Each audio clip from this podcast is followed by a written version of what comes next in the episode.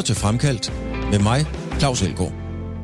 Hans Natorp er ny formand for DIF, Danmarks Idrætsforbund, og det er en blevet i en tid, hvor tilliden til eliteidrætten har fået riser i lakken.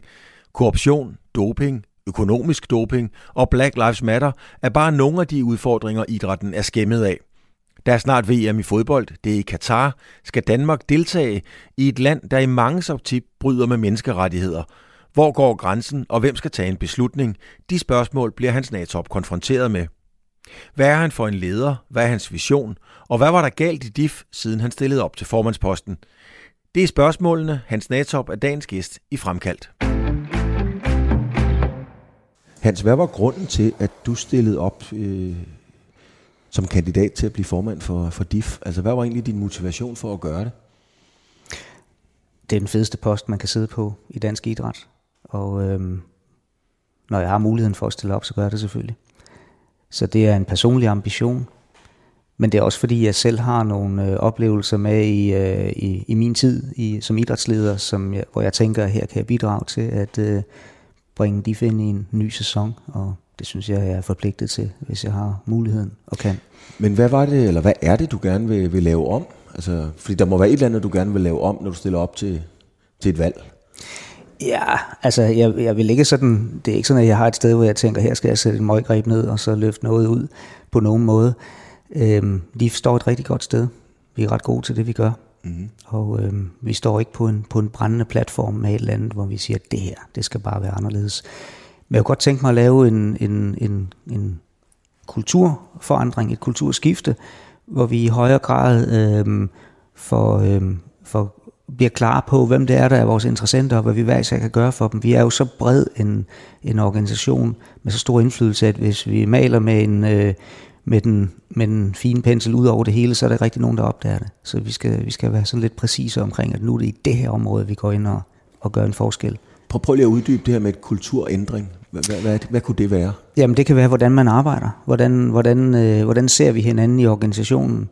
Er, øh, er Danmarks Idrætsforbund et serviceorgan for specialforbundene, eller er specialforbundene nogen, der bare skal levere noget til Danmarks Idrætsforbund, eller er det faktisk specialforbundene, der er Danmarks Idrætsforbund, og vi er et stort fællesskab, hvor min og, og, og DIFs politiske og administrative ledelse har en opgave med at spille hele idrætten god, fordi det er jo specialforbundene og foreningerne og alle de frivillige og alle udøverne, der er den.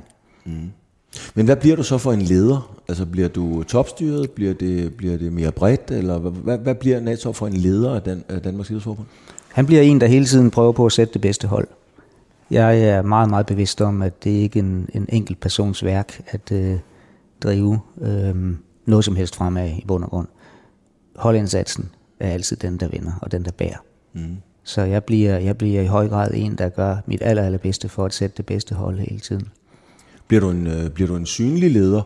Det kan man jo diskutere, om din forgænger var. Øh, jeg synes måske ikke, at han var helt så synlig, øh, og det tror jeg var et bevidst valg at tage, men, men bliver du en synlig leder? Ja, det gør jeg. Det synes jeg også allerede, jeg, jeg er. Mm. En af de ting, som, som øh, der er blevet efterlyst i, i den her proces, valgkamp, øh, sæsonskifte, eller hvad man nu skal kalde den, det er jo netop også, at, øh, at øh, DIF, at Danmarks Idrætsforbund tager den plads og det ansvar, øh, som vi har i forhold til også at sætte en politisk dagsorden. Og hvis du vil sætte en politisk dagsorden, altså idrætspolitisk dagsorden, ja, ja. hvis du vil sætte den, så skal det også være øh, de politiske valgte idrætsledere, der går ud og sætter, der, der, der fører den frem. Øhm, ellers så mangler der noget, noget klangbund og noget troværdighed omkring det, tror jeg. Men hvad er så den vigtigste politiske dagsorden, du skal have sat? Altså lige nu, lige nu er den vigtigste opgave, vi har, det er at få, få, få genstartet idrætten efter corona. Mm-hmm. Og øhm, nu er det jo ikke en samfundskritisk sygdom længere, covid-19, og vi har øh, ikke nogen restriktioner længere osv., og, og vi har fået rigtig god hjælp af, af regeringen og, og andre samarbejdspartnere i forhold til at holde, under, hold, hold, holde hånden under det frivillige foreningsliv. Øhm, men det er jo ikke en givet ting, at, at det hele bare falder på plads igen alle, alle os, der har været engageret frivilligt, ved, at øh, bare fordi, at det vi nu plejer at lave stopper, så stopper vi jo ikke, så finder vi på noget andet. Så der er jo kommet en ny praksis, en ny dagligdag, mm. og vi har behov for, at øh, den dagligdag, der var i vores idrætsforeninger, den kommer tilbage. Gør de frivillige så også det? Det skal vi sørge for, at de gør. Det skal I sørge for. Nu siger du, at du skal være en, en, en synlig leder. Altså, øh, hvordan skal du være synlig? Er det, er det, det har jo meget været Morten Mølholm, som man har ringet til. Det har jeg selv gjort i mine egne programmer, Radio 4 og Danmarks Radio osv. Det har meget været Morten Mølholm, der ligesom har, har tonet frem. Øh, bliver det nu dig, der toner frem der, eller er det sådan, du bliver synlig? Det er en af måderne, jeg bliver synlig på, ja. Øhm, og det synes jeg allerede, at den, den bold har jeg taget op. Øhm, vi har nogle ting, der skal siges fra politisk hold, fra bestyrelsens side i Danmarks Idrætsforbund, og så har vi noget, der skal siges fra det administrative. Det er så Morten Mølholm, der tager sig af det. Det er jo ikke sådan en sort-hvid snitflade, øh, men jeg tror, vi finder ud af at manøvrere godt øh, omkring, omkring det. Så er det også noget med synlighed i forhold til vores, øh, vores øh, foreninger, vores specialforbund. Hvor tilgængelig er jeg? Er jeg til stede derude? Har jeg fingeren på pulsen i forhold til, hvad der foregår. Mm. Det er også en måde at være synlig på, og som er meget, meget vigtigt for mig. Men hvordan, hvorfor er det, er det vigtigt? Altså, hvad er det strategisk, taktisk, der er vigtigt ved, at det er formanden, der er synlig? Nu har det været meget Morten Mølholm. Øh, det har været, formentlig været en, en bevidst strategi i DIF på det tidspunkt, men nu, kom, nu bliver det dig, der bliver synlig. Hvad, hvad, hvad skal man sige? Hvad er ideen med det? Jeg tror, at, at øh, det er noget, det, det, det bunder blandt andet i, at når jeg sidder, dengang jeg sad som øh, som frivillig idrætsleder i, øh, i foreninger og senere i specialforbund i Dansk Sejlunion, hvor jeg har været formand. Øh, der sidder jeg jo på et mandat, hvor jeg er valgt af klubberne, af foreningerne. Og øh, når jeg så har noget på hjertet, som er vigtigt for mig, sammen med Danmarks Idrætsforbund, så, så skal jeg kunne genkende den her demokratiske, det, det, det demokratiske fundament, mandat, øh, også i det, der bliver sagt fra Danmarks Idrætsforbund. Og øh, det tror jeg, at der er nogen, der oplever, at det går tabt, hvis det er den administrative ledelse, der så fører ordet. Det kan godt være, at ordene er de samme, men, men mandatet virker ikke på samme måde. På samme måde. Du, du er jo blandt andet, du er mange ting, men du er også dataingeniør. Og med alt respekt for dataingeniører, så er det jo ikke det, som jeg sådan lige umiddelbart forbinder med noget meget udadvendt. Øhm, hvordan hænger det sammen? Jamen, altså, det var jo det, man blev dengang. ikke dataingeniør, men ingeniør. Ja. Jeg, øh, jeg kommer ud fra en øh, familie, der har drevet håndværkervirksomhed, og min far var ingeniør, og øh, øh, jeg boede lige ved siden af Teknikum i Sønderborg, og øh, jamen, det var jo, det var jo, det var jo no-brainer. Selvfølgelig blev jeg ingeniør. Mm. Jeg skulle have været jægerpilot, hvis jeg selv havde bestemt. Det er jo noget andet. Jeg kunne selv have bestemt. Og det men, rigtigt? men, men, men dengang, der blev man, ej, ja, pilot. Ej, tag dig nu sammen. Det var ikke mine forældre, der sagde det. Det var bare sådan en, ej, ej, nej, tag du at blive ingeniør. Det er fornuftigt. Men det er rigtigt, at i Sønderborg, der bliver man ingeniør. Det, er ligesom, det står ligesom allerede i dåbsatesten, at det ender man med at blive sådan, at det Jeg har selv arbejdet i Sønderborg, ja, så jeg, jeg ved ja. lidt om det. Øh, du er også kærespilot. Der er langt fra kærespilot mm. til, til at sidde og forhandle på de bonede gulve på øverste niveau ja. med regeringen og så videre. Hvordan Ej, jeg, skal, jeg skal lige sige, at jeg er ikke kærespilot. Jeg har, jeg har været på nogle ledelseskurser, ja, ledelseskurser. hos, kære, hos ja.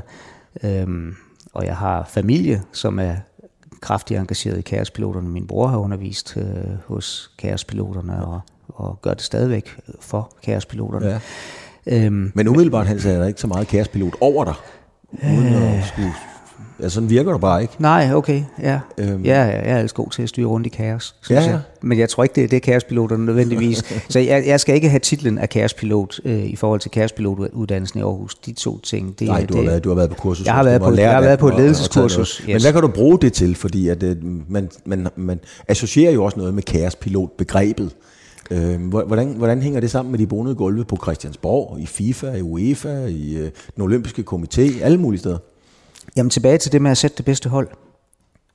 Det bedste hold, det sætter man jo ved, at man øh, komplementerer hinanden. Du får synergien frem ved, at man kommer ind med forskellige kompetencer og forskellige vinkler på tingene. Det er det, der gør et stærkt hold.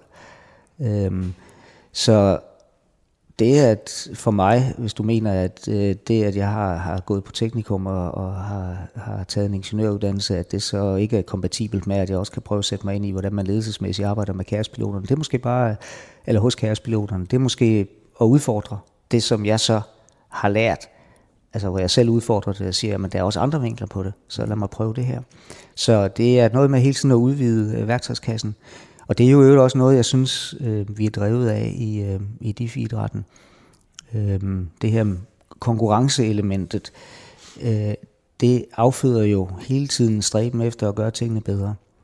Og øh, den, den ambition om at gøre tingene bedre, den vil jeg gerne spejle over i alt, hvad vi gør. Også i det organisatoriske, det ledelsesmæssige, øh, i vores fællesskaber. Mm. Så øh, hvis, hvis du og jeg, når vi har den her samtale, ikke har en ambition om, at det også skal være en god samtale, og næste gang vi mødes, kender vi hinanden bedre, og så kan vi lægge et lille lag ovenpå der, så bliver det jo kedeligt. Altså hvis vi ikke sidder med den, så gider vi jo ikke se hinanden igen. Men så, så tænker jeg bare på, når du fortæller det, øhm, du siger stille det bedste hold, øhm, altså det, det, er, det er sådan konkurrencebetonet på et eller andet, det er det jo, når man stiller det bedste hold, så er der noget konkurrence. Mm. Så tænker jeg på de små øh, foreninger og klubber rundt omkring, hvor man spiller øh, petanque eller serie 5 fodbold osv. Tror du ikke, at der er nogen, der kan blive skræmt af en meget øh, konkurrencebetonet chef? Nej, for jeg synes ikke, det er konkurrencebetonet at stille det bedste hold. Jeg synes, det er at kigge ud over landskabet og se alle de kompetencer og alle de fantastiske ting, der sker.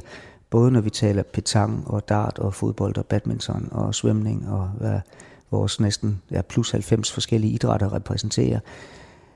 Så, så vil der alle steder være noget, i de forskellige foreninger og organisationer blandt idrætslederne, hvor der er noget særligt at byde på, som vi skal få øje på og som vi skal bruge. Og det synes jeg er interessant at gå ud og finde det og stille det bedste hold ud fra det. Det er ikke et spørgsmål om at, at, at have sådan den her ene målestok, hvem springer højst. Og den, der springer højst er på holdet. Det er jo mangfoldighedens målestok, vi har fat i. Mm. Og det synes jeg ikke på samme måde er et konkurrenceelement, det er et spørgsmål at have ambitionen om at udnytte alle de kvaliteter og ressourcer, vi har til rådighed. Hvad er din ambition? Fordi det er jo en ærlig sag, og sådan har det jo været for mange. Din forgænger havde også ambitioner i den europæiske olympiske komité osv. Hvad er din ambition, når du skal videre fra DIF? Jamen, jeg skal ikke videre fra DIF, skal Nej, det? det vidste jeg godt, du vil sige, men, men, men, men hvordan vil du få mig til at tro på, at du ikke har en ambition om at komme videre ud i noget international idræt? Jamen, jeg er i international idræt. Når du er, når du er formand for Danmarks Idrætsforbund og Danmarks Olympiske Komité, så er du per definition engageret i international idrætspolitik. Mm. Øhm, ellers har man i hvert fald misforstået opgaven, vil jeg sige. Øhm, så jeg har ikke nogen ambition om, at jeg skal videre til noget andet eller noget mere, om man, som nogen måske vil kalde det.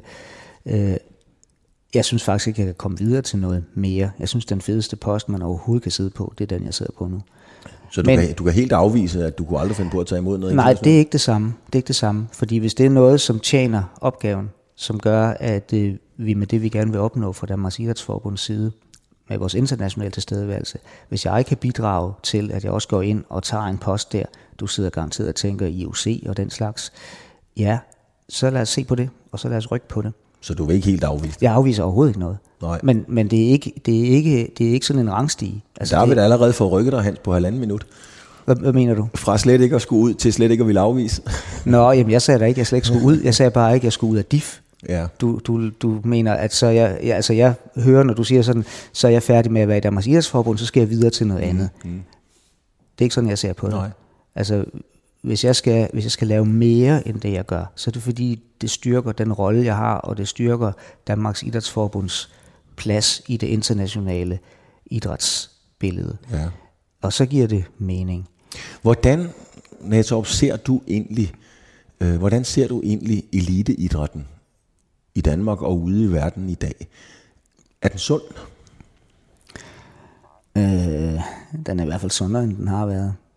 Men hvad tænker du på? Tænker du på Jamen, jeg tænker governance på, og ja, matchfixing på, og doping, så har vi nogle problemer, vi skal have løst. Jamen, jeg tænker lidt at, på hele bakken, Hans. Jeg tænker ja. på sportswashing er et bekendt begreb, øh, doping, korruption, ja, ja. alt muligt. Er, det, er, ja. er eliteidrætten i og omkring Danmark sund?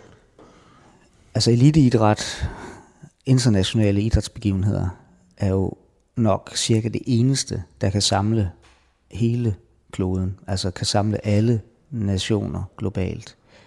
Øhm, og det er en meget magtfuld ting, når man kan det. Hvis du kigger på, øh, på OL i Tokyo her, så var det øh, første gang efter pandemien starter, vi faktisk samlede hele verden. Det var idrætten. Mm. Det var idrætten, der, der kom dertil, hvor man siger, nu gør vi det, og vi investerer i, at det bliver OL i Tokyo. Øhm, når det så er sådan, så har det jo også nogle konsekvenser, fordi der vil altid være nogen, der vil bruge det i en anden sammenhæng, end det, det egentlig er tænkt. Ikke? Sportswashing som du nævner. Øhm, som, som, som et eksempel. Du vil altid se, at, at sådan nogle store events, de bliver brugt til at legitimere øh, noget, som vi i øvrigt ikke bryder os om, set fra vores side af verden, og, øh, og som heller ikke har noget med idrætten at gøre. Og det bliver vi nødt til at forholde os til. Er det sundt, at det sker? Nej, det er det ikke. Øhm, er eliteidrætten sund som sådan? Ja, i forhold til det at udøve selve sporten, så synes jeg, at vi, øh, vi, har, vi har relativt godt styr på tingene.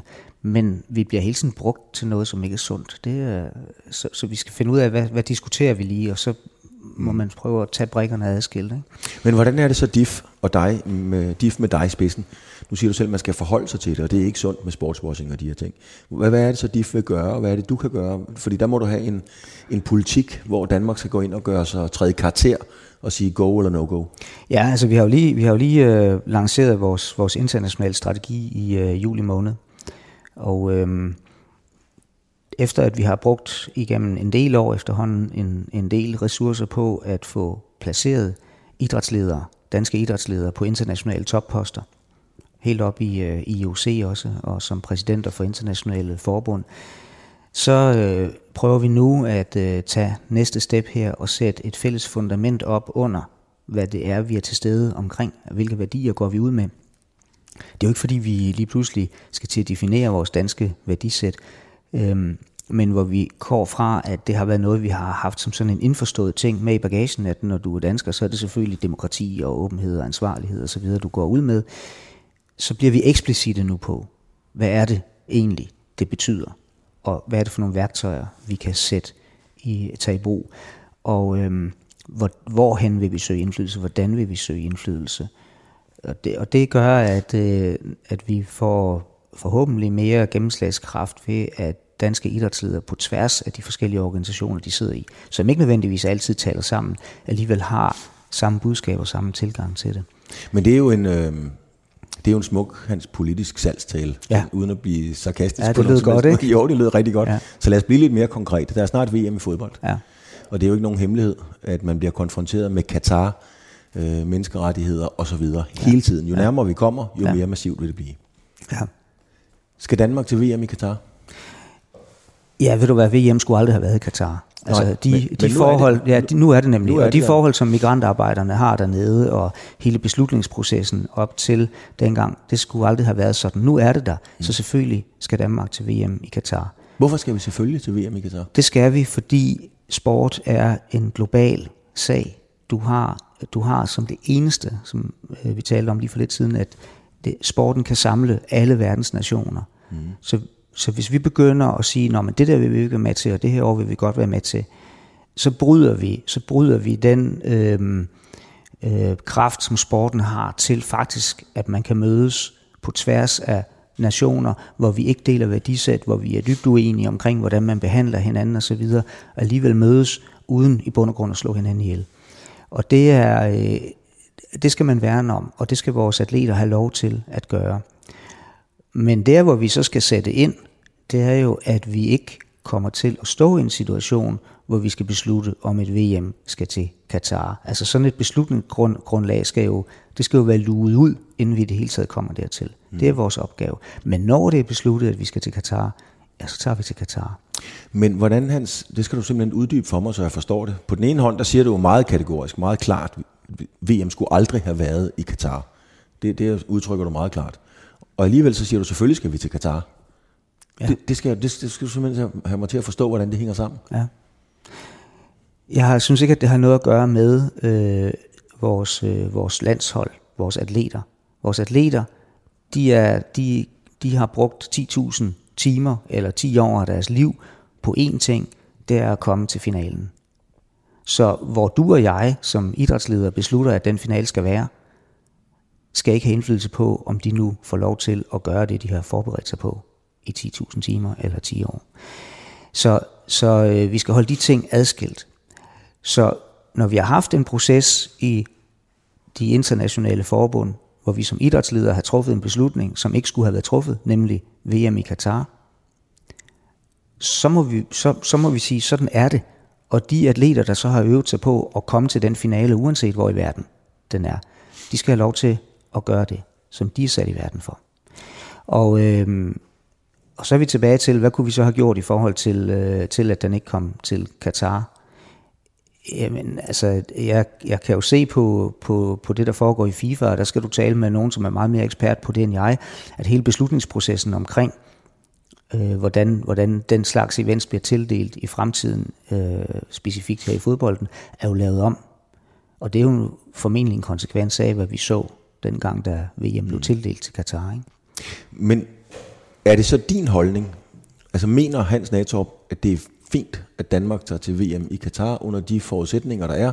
Ja, det skulle ikke have været der. Nu kvalificerer vi os formentligt. Jeg, Hans Natorp, formand for DIF, synes, det er en god idé, vi tager til Katar. Jeg synes, det er en rigtig god idé, at vores fodboldlandshold spiller VM.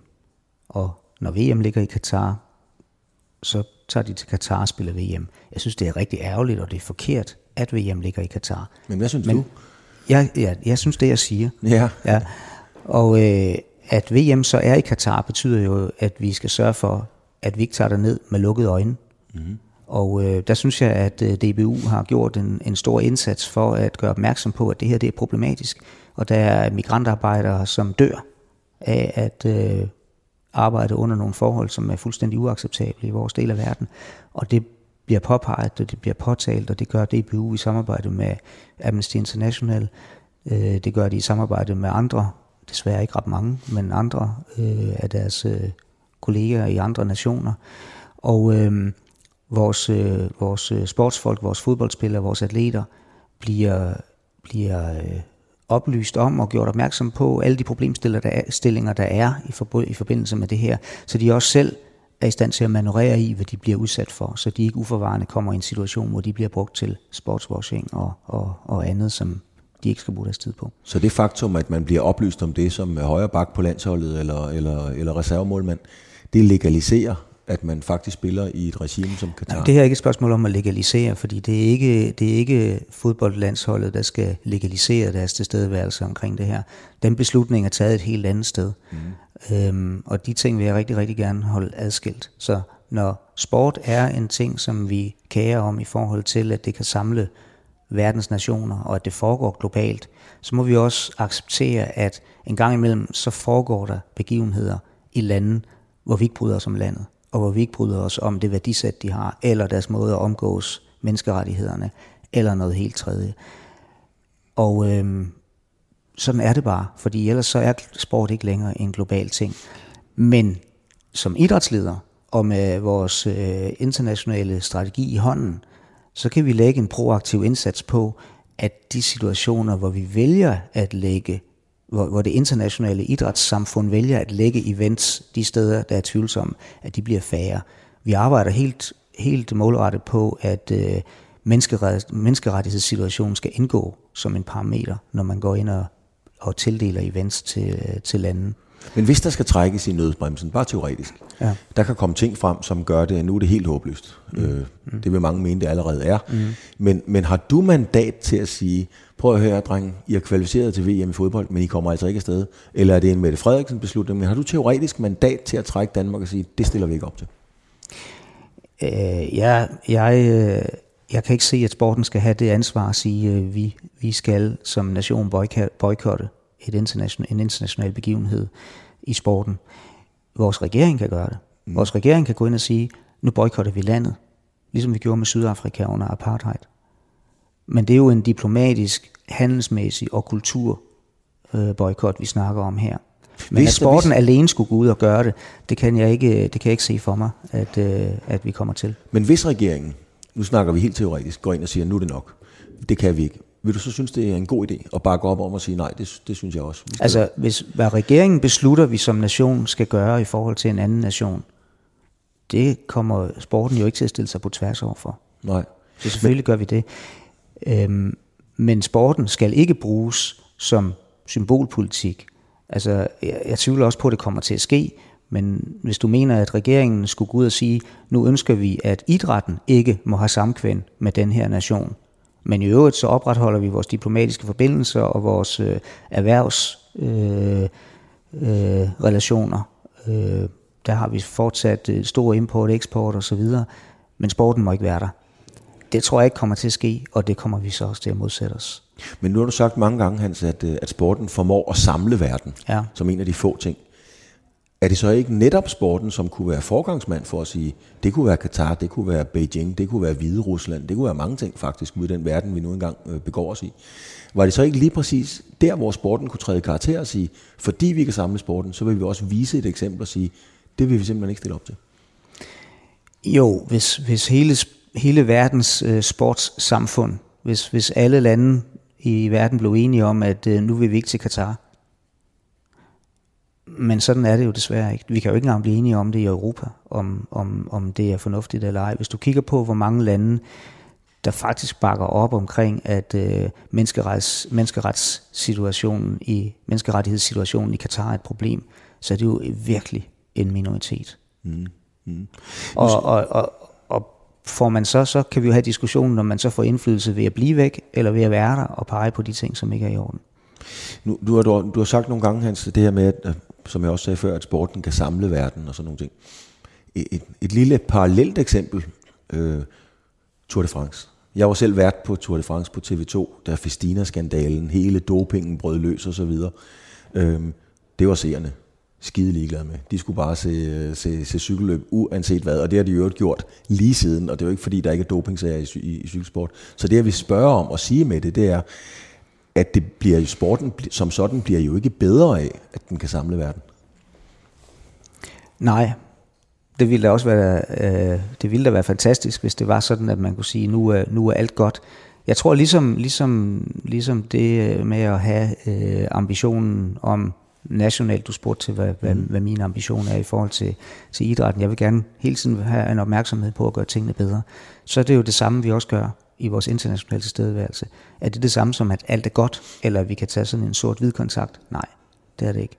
Men hvis man ikke investerer i at være der og bruge de, øh, den viden, vi har, og de muligheder, vi har for at gøre nogle ting, så bliver det i hvert fald heller ikke bedre. Så, så du har ikke ambition om at blive den leder, som går forrest og siger, prøv at høre, Danmark, Katar, Danmark, Beijing, ikke på min vagt. Det kommer ikke til at ske. Det bliver ikke dig. Altså at vi siger til vores atleter, I kommer ja. ikke afsted. Ja. Nej, det bliver ikke mig. Det, det bliver ikke dig. Jeg kommer til at gøre mange andre ting, men jeg kommer ikke til at sige ja. til vores atleter, I kommer ikke til at dyrke jeres sport.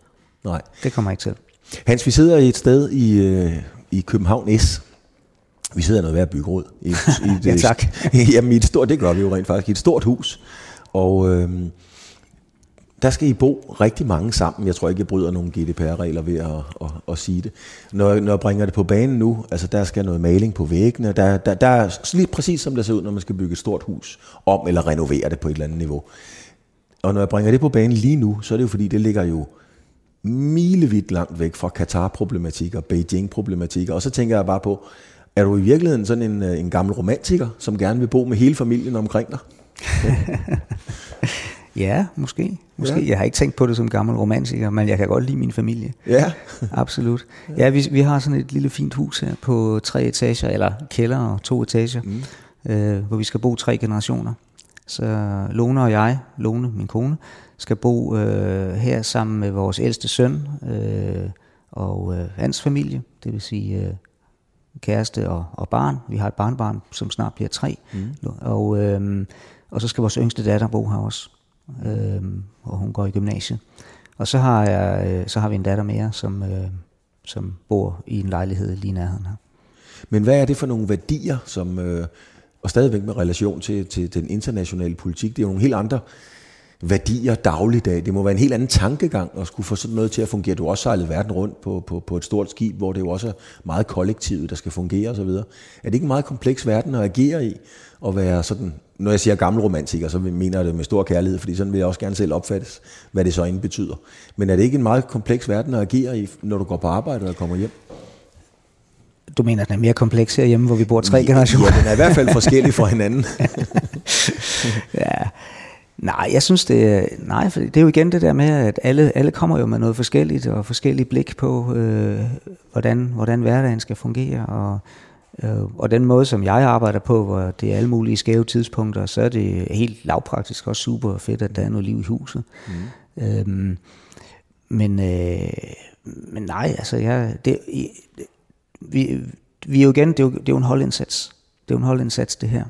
Ja. Og øh, det, at man kommer fra forskellige generationer og kan forskellige ting, og så videre. Det gør bare fællesskabet stærkere. Så jeg synes egentlig ikke, at det er så forskelligt eller anderledes. Øh, det afspejler måske i virkeligheden meget godt det, som jeg også står for, når jeg er ude og være idrætsleder. Men det virker bare, øh, for mig virker det sådan meget øh, sammensat, meget komplekst, hvis vi lige riser op. Altså øh, dataingeniør, stor respekt for det. Mm. Kursus, øh, inspiration fra kaospiloter. Mm, mm. Øh, her er det kollektivet, der tæller. Mm, mm. Kaptajn på et skib, eller mm. ude at sejle på et skib, mm. mange skal fungere. Mm. Øhm, og så har du også været til OL. Ja. Og det kommer man altså ikke. Det er jo ikke walk in the park. Der Nej. skal man dele en med at være målrettet, uanset hvad man skal til OL ja. i for at komme afsted. Ja. Det er ligesom at blive formand for DIF. Det kunne jeg godt forestille mig. Nu er du også blevet formand for DIF, så jeg tænker bare, det er meget forskelligt. Det er ja. virkelig et kludetæppe. Ja. Hvordan fanden får du det til at gå op? Øh, jamen det gør jeg jo blandt andet ved at have nogle gode mennesker rundt om mig. Blandt andet min familie, som vi skal bo sammen med her, eller hvor vi alle sammen skal bo øh, i det her hus. Mm. Øhm, der, der, kan, der, der kan en gang imellem, nogen kan jo tage en forholdet, ikke? Og, øh, og jeg tager mine forholdet i forhold til at øh, sætte nogle strukturer op og, og, og se nogle muligheder, se nogle systemer. Men det er ikke altid nødvendigvis mig, der er bedst til at udfylde de forskellige pladser. Men du er kaptajnen, ikke? Altså du, på et eller andet niveau, så udstråler du kaptajn. Altså jeg er, i hvert fald, jeg er i hvert fald kaptajnen i DIF. Om jeg er det her i huset, det ved jeg ikke. Nej, det, det må komme ind på en prøve, det ved man aldrig. Skal det skal jeg så jo heller ikke blande mig i, men Nej. jeg tænker bare på dig som person, Hans. Ja. Altså var det Orwell, der skrev, vi alle sammen lige, nogle er bare mere lige end andre. Ja. Altså er det, er det kaptajnen, er det kaptajns rollen, du gerne vil være i? Sådan billedligt talt. Øhm, jeg, vil, jeg, vil gerne, jeg vil gerne være i kaptajnens rolle, hvis det er der, jeg for alvor har min kompetence. Mm-hmm. Jeg finder mig rigtig godt tilpas som medspiller på et hold, hvor, som er dygtigt. Mm. Så, så det, er jo, det har også noget med at have den her respekt og åbenhed for, hvad andre de kan. Og øh, nu her i, i sådan et, et projekt, som vi sidder i her med et, med et stort hus, hvor nu siger du, der skal lidt maling på væggene, men det er nok mere end det, og der skal både fyldes... Det var, det var, det var den pæne version. Ja, ja, og der skal både fyldes uh, sjæl og funktionalitet og så videre ind i det. Så er der rigtig, rigtig mange her i familien, der kan mange ting omkring det at få sådan et hus til at fungere, som jeg ikke kan. Jeg kan noget med nogle ledninger og nogle rør og sådan noget. Jeg, jeg kan noget praktisk håndværk øh, omkring et hus. Så, øh, så sætter de mig til det. Men hvem af personerne kan du, kan du bedst lide, øh, hvis man sådan trækker det hårdt op? Den Hans, som bor i et kollektiv, den Hans, der tager ud og sejler, hvor kollektivet skal fungere, den Hans, som bliver inspireret af, af kaospiloterne, eller Natop, selvom du siger, at det er et hold i DIF, så er det dig, der sidder ved roret. Der skal tages nogle beslutninger, og det er ikke altid, at uh, man bliver populær på de beslutninger, man tager. Nej. Kan du bedst lide ham på de bonede gulve i DIF, eller ham, der går og ruder med malingen her? Men jeg kan lide dem alle sammen, fordi Jamen, den, en, den, ene, ja, ja, den ene er en forudsætning for den anden. Ja, hvordan? Jamen det er jo sådan, at øh, når, jeg, øh, når jeg gør det, jeg gør i, øh, i DIF, så, så trækker jeg jo på hele, det, hele den palette af erfaringer, som jeg har gjort mig i alle de andre ting, jeg har gået og lavet i livet.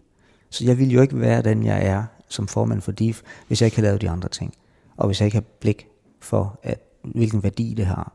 Mm. Og på samme måde, så øh, giver det mig jo også en, en plads og en mulighed for at læne mig ind i den rolle, hvor jeg er en spiller på holdet, men jeg er ikke den, der, der er kaptajnen, som som vi kalder det lige nu.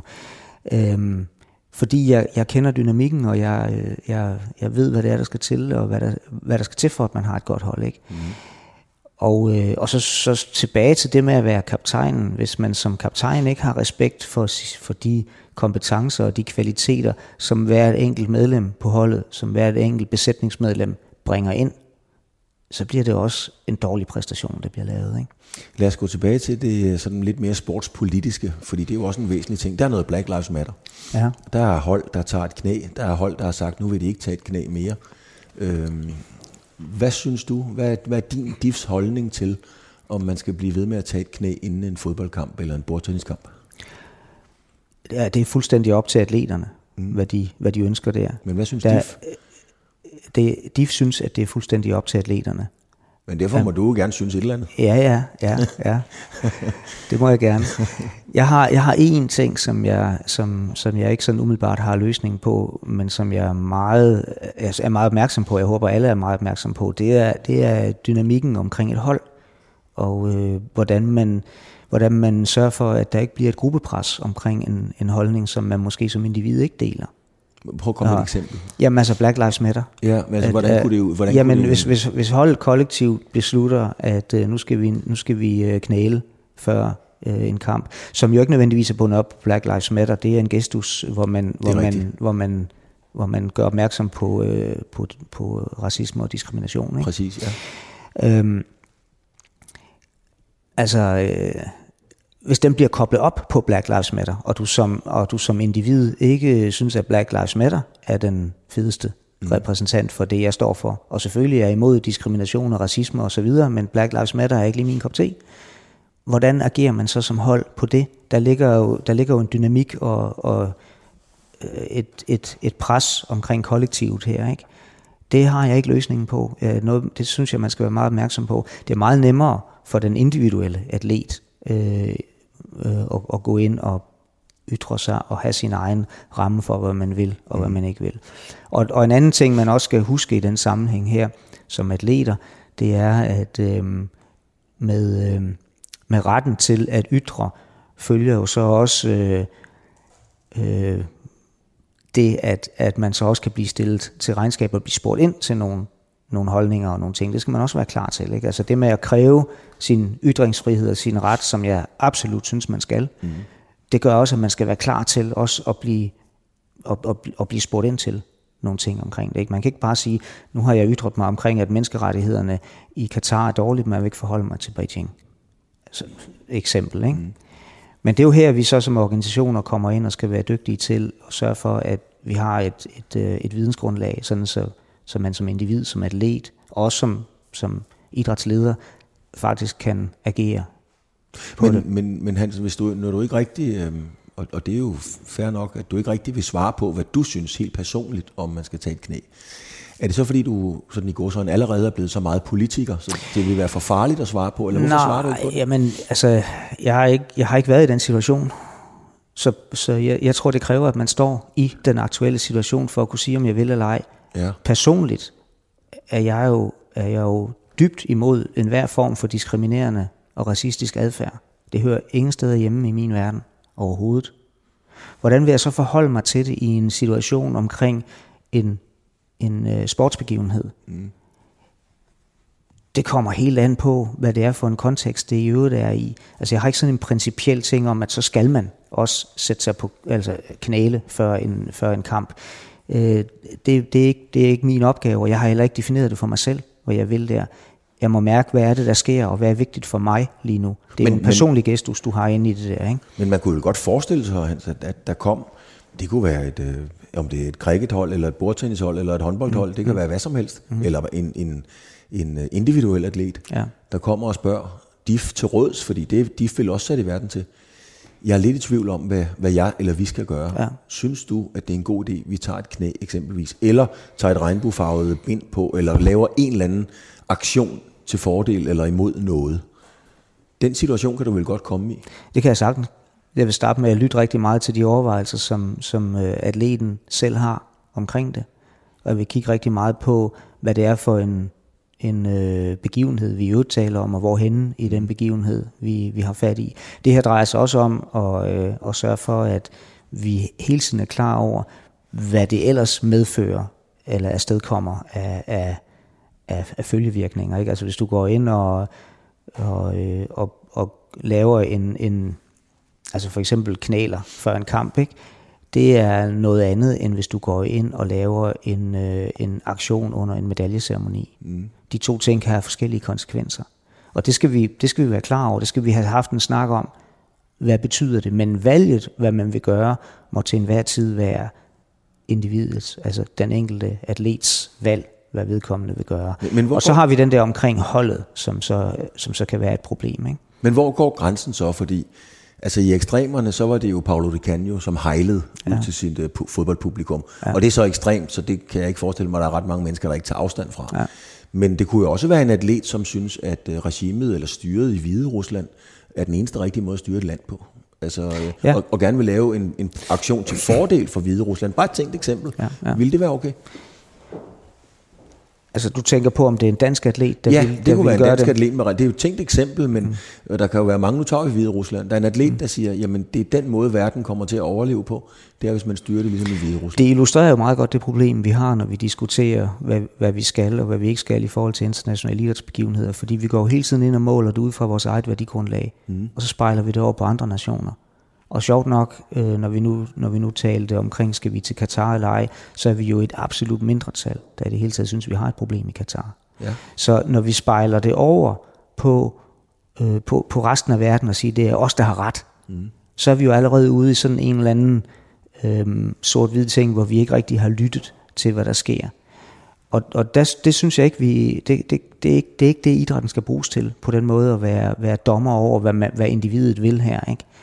Så derfor så må det stadigvæk være den enkeltes afgørelse, om man vil, om man vil komme med en, med en ytring i den ene eller den anden retning. Det må man selv stå til ansvar for os. Så, så der kommer ikke nogen klare retningslinjer fra dig af?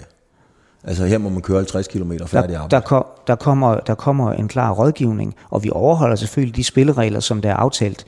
Der er jo nogle regler omkring OL, hvad du kan og hvad du ikke kan. Ja.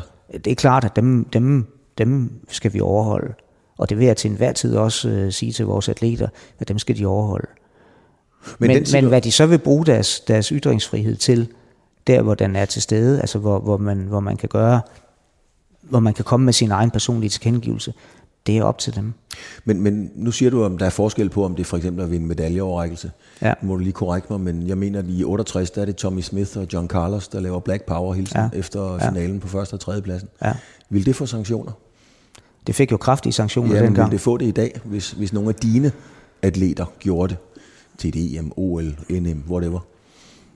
Altså vores, min rådgivning, DIFs rådgivning op til, vil klart være at lade være med det, overholde de spilleregler, vi har. Ligesom vi har spilleregler på banen, så har vi også spilleregler i den ramme, vi i øvrigt er i, når vi er til et OL eller til et mesterskab. Mm.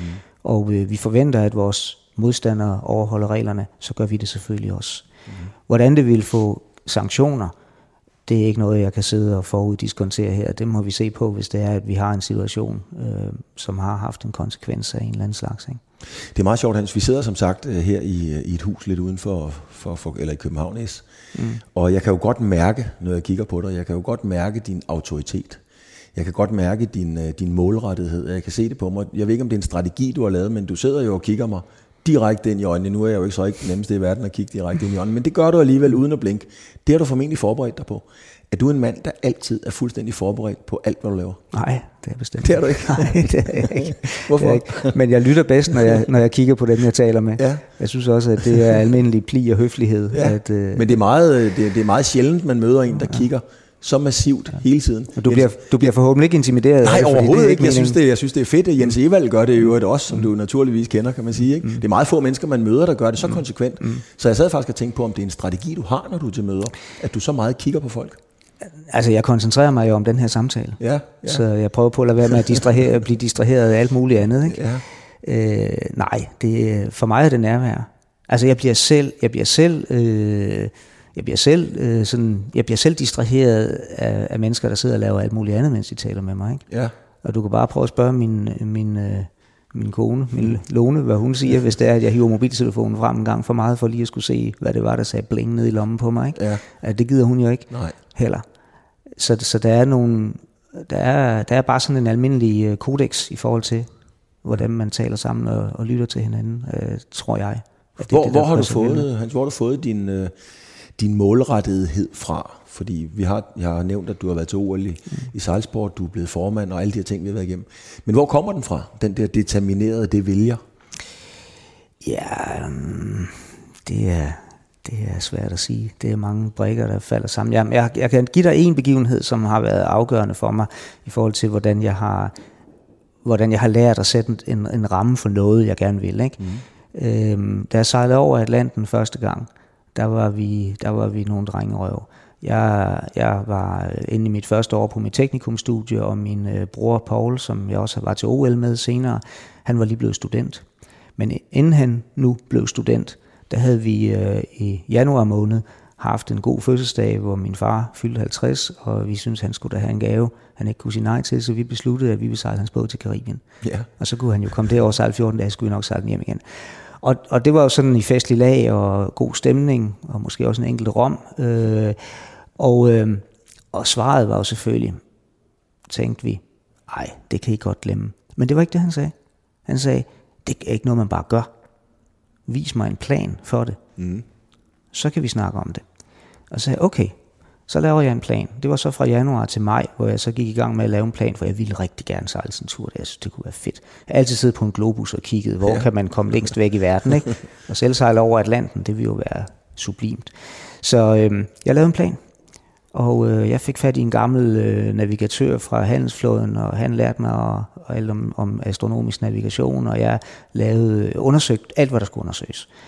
Og så da det blev maj måned, så så havde jeg lavet sådan en hel øh, drejebog for det, og gik op på hans kontor og, og lagde den på hans skrivebord og sagde, her er planen. Og så kiggede han på den og sagde, okay, du må gerne låne skibet. Ja. Og så øh, forberedte vi derfra øh, frem til september, og så sejlede vi og var væk i syv måneder og kom tilbage igen til foråret med en knækket mast, ja, men det havde vi jo også forberedt. Ikke at knække masten, men vi havde forberedt, at vi kunne håndtere situationen. Hvis det skete. Ja, og øh, jeg sejlede sammen med min lillebror Paul og to af hans klassekammerater, der lige var poppet ud af gymnasiet på det tidspunkt som studenter, og så var vi ellers på, øh, på tur. Øhm, og det var jo kæmpestort, en kæmpe tillidserklæring, at, øh, at vores forældre de sagde, at det må vi gerne. Altså, man er ikke altid sådan helt øh, tør bag ørerne, når man, selvom man måske er 20. Ikke? Mm. Så det der, dengang der i 80'erne, der var jo ikke du kunne ikke ringe hjem på en satellittelefon, der var ingen GPS. Det var, Nej. Du ringede et collect call fra en telefonboks på Gran Canaria, når vi var kommet derned, sagde, nå, nu sejler vi over Atlanten, hvis I ikke har hørt fra os om fire uger, så kan I prøve at lede. Så er vi et eller andet sted derude, ikke? En anden ting, som du vil blive konfronteret med, netop inden øh, der er gået ret lang tid, du er allerede blevet det, du har udtalt om det, blandt andet til mig, tror jeg faktisk, svømmeskandalen. Ja lad os lige, ja, jeg behøver ikke riste den op, øh, dårlige forhold i, øh, i dansk svømning, altså dårlig ledelse osv. Kammeradvokaten var ude og sønderlemte. Hvad er din umiddelbare kommentar, kom, øh, kommentar dags dato, som vi sidder her til svømmeskandalen? Hvad lærte den dig? Den lærte mig, at øh, ambitionen om, at vi skal være lige så dygtige til at udvikle vores øh, ledere på det organisatoriske, som vi er til at udvikle vores atleter i det sportslige, den er så vigtig. Mm. Altså lige nu, øh, der er vi jo, vi er jo knalddygtige til at udvikle atleter og gøre dem til verdensklasse atleter. Vi har også verdensklasse ledere, men det er lidt mere tilfældigt. Vi er ikke lige så ambitiøse i forhold til vores planlægning og vores målrettighed med at skaffe øh, grundlaget for at blive dygtige verdensklasse ledere. Mm. Det er enormt vigtigt.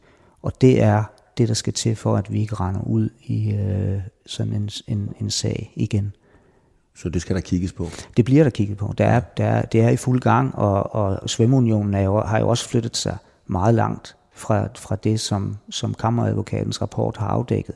Svømmeunionen er et helt andet sted i dag. Øhm, men det er også en ting, som man hele tiden skal arbejde på, hele tiden kigge på. Ligesom vi med vores øh, atleter hele tiden kigger på, at de skal blive bedre, hurtigere, stærkere og højere, så skal vi på samme måde se på vores idrætsledere, på vores organisationer, på vores strukturer. Hvordan gør vi dem bedre til at håndtere de udfordringer, vi står med i dag? Fordi de er ikke de samme, som der var i går, og i morgen kommer der til at ske noget nyt, vi også skal kunne forholde os til. Men så er der jo den der møgelefant i lokalet, han, som, øh, som øh, jeg vil ikke sige, at jeg har gemt den, men nu er vi i gang med svømmeskandalen. Altså, øh, Pia Holmen var jo dengang direktør i Svømmeunionen. Ja røg ud, fik en, øh, en, øh, en reception i, i DIF. Øh, nu sidder Nej, hun som hun fik ikke en reception i DIF. Nej, Nej. undskyld, i Svøm i ja. Unionen. Ja. Hun sidder jo så som vicepræsident nede i, øh, i, i Lenen nu, altså det europæiske øh, svømmeunionsforbund. Mm. Og øh, den nye bestyrelse, nye ledelse i dansk svømning, har jo meget, meget tydeligt været ude at sige, hun skal væk, hun skal trække sig. Ja. De har været ude og bakke op om det. Ja. Pia Holmen, nu må du trække dig. Ja. Pia Holmen sidder der stadigvæk. Ja. Hvad vil du gøre ved det? Jamen det kan jeg ikke gøre noget ved, jeg, jeg, fordi jeg ikke har noget mandat til det. Det er ikke mig, der bestemmer, hvem der sidder i Lens bestyrelse. Det er de europæiske svømmeforbund, der bestemmer det, og de har valgt Pia Holmen, og øh, Dansk Svømmeunion kan ikke gå ud og trække hende tilbage. De kan sige, hun har ikke vores opbakning, men det er jo ikke Dansk Svømmeunion, der bestemmer, at hun er der, og det gør Danmarks Idrætsforbund heller ikke. Så de eneste, der er kun to, der kan bestemme, at nu skal Pia Holmen ikke være der mere, det er Pia Holmen selv, mm. og det er bestyrelsen i Len. Øhm, og om et par år, så kan de europæiske nationer jo lade være med at genvælge piger, hvis det er, at øh, de vil beslutte det. Jeg tvivler på, at Danmark kommer til at stille hende op og stemme på hende, eller Dansk Svømmeunion. Så, så jeg kan jo ikke gøre andet end at anbefale, at, øh, at hun trækker sig. Øhm, vi, har ikke, vi, vi bakker jo ikke op øh, omkring det arbejde, som Pia Holmen laver med økonomi eller andet, fordi vores struktur i, i, øh, i, i, i dansk øh, idræt er sådan, at en international idrætsleder skal være forankret i det nationale forbund. Og hvis den tillid, den forankring ikke er der, så er der heller ikke nogen opbakning, hverken på den ene eller den anden måde, den ene eller den anden måde fra, fra Danmarks Idrætsforbund. Fordi vi jo er specialforbundenes organisation. Ikke? Men du ville da have muligheden for at ringe til Sverige, Norge bare for at nævne noget, og sige, skal vi ikke danne en fælles front og få Holmen øh, ud af det der alene? Kunne du tage initiativ til at ringe til dem? Jo, jeg kunne godt ringe til en håndfuld nationer ja. og blive enige om, at det her det var en rigtig skidt sag. Ja. Der er 50 nationer i Europa, mm. så der vil jo stadigvæk være et, det vil jo stadigvæk være et absolut mindretal, der vil gå ind og, og, øh, og, og sige det, hvis vi det hele taget bliver enige om det. Det ved jeg jo ikke, om vi gør. Men det, det her... Så, så, så, så jeg, jeg tænker, at det er ikke... At, jeg kan jo spørge omvendt.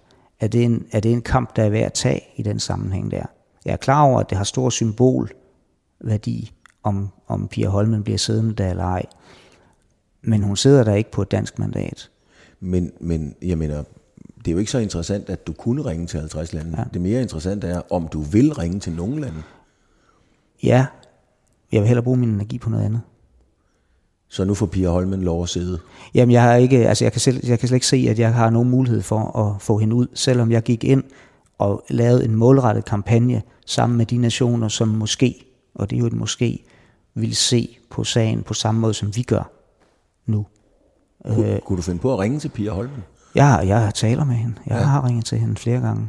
Og, og, og øh, hun kender udmærket min holdning til det og, og så videre. Og øh, der er ikke nogen kur på tråden, hvad det angår. Jeg respekterer jo også hendes perspektiv, eller hendes beslutning om, at hun, som det ser ud lige nu, bliver siddende på det mandat, hun har fået fra europæisk svømning. Det er ikke det samme, som jeg er enig i, at hun skal blive siddende. Jeg har tydeligt anbefalet, at hun skulle trække sig. Også til hende personligt? Ja, det har jeg. Men, men altså, det er ikke mit kald. Jeg har ikke noget mandat til det. Men jeg tænker bare, når man sidder som ny formand øh, i DIF, man har været ude at sige og opfordrer Pia Holmen til at trække sig. Øh, det har Svømmeunionen også, og hun bare bliver siddende. Er det ikke en kamp? Har man ikke tabt den 2-0? Altså er det simpelthen ikke bare en tabt kamp så?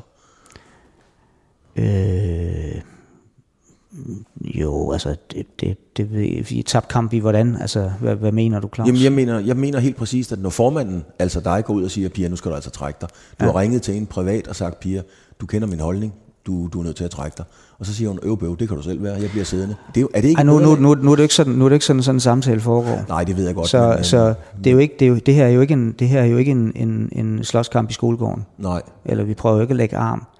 Altså, jeg har min holdning til, hvordan jeg synes, hun burde agere i det. Ja.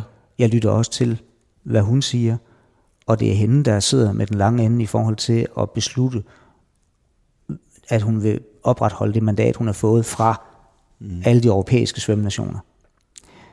Og øh, hun sidder i Lens bestyrelse, og så længe Lens bestyrelse synes, at hun gør en forskel, så må jeg jo respektere, at de synes det.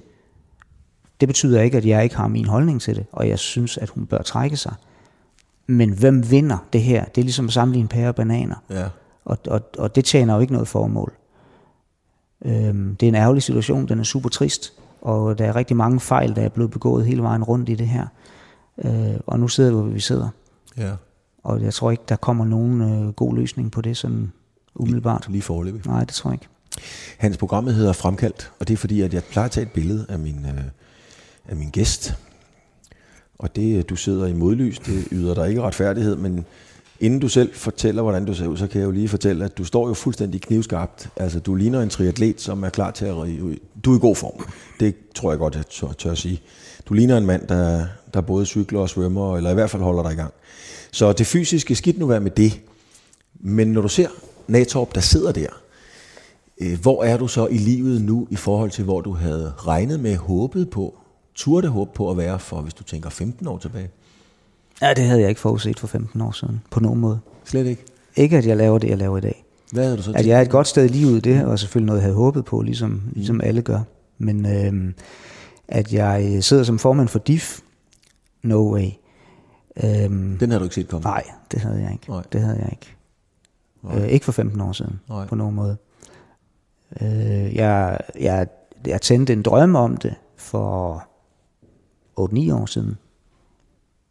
Men der begyndte det at spire? Der begyndte det at spire, og der kunne jeg se nogle, nogle, nogle, der kunne jeg se en vej, som kunne føre dertil. Men det til, at den så ender der, er jo også i sig selv fantastisk og, og helt vildt. Men jeg har jo, jeg har jo mange andre ting, øh, som jeg også har, har lavet undervejs. Jeg har været ude og sejle halvdelen af jorden rundt mm. øh, i den der 15-års periode. Og det er heller ikke 15 år siden, det gjorde jeg i, i 2007 til 8.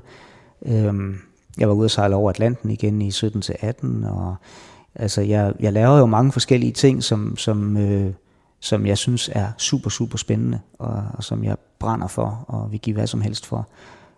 Og, så så og det er et godt sted? Ja, et godt sted. Ja, lige præcis. Og nu er jeg et sted, hvor jeg tænker, wow, i forhold til min passion omkring idrætten og hele ledelsesaspekten og det, aspektet af det politiske omkring idrætsorganisationerne, øh, altså idrætspolitik på den store klinge, der findes jo ingen opgave, der er federe end den, jeg har fået nu. Så det er jo helt fantastisk, og jeg er super glad og super stolt over, at det er mig, der har den. Og nu gør jeg mit allerbedste for at fylde den ramme ud.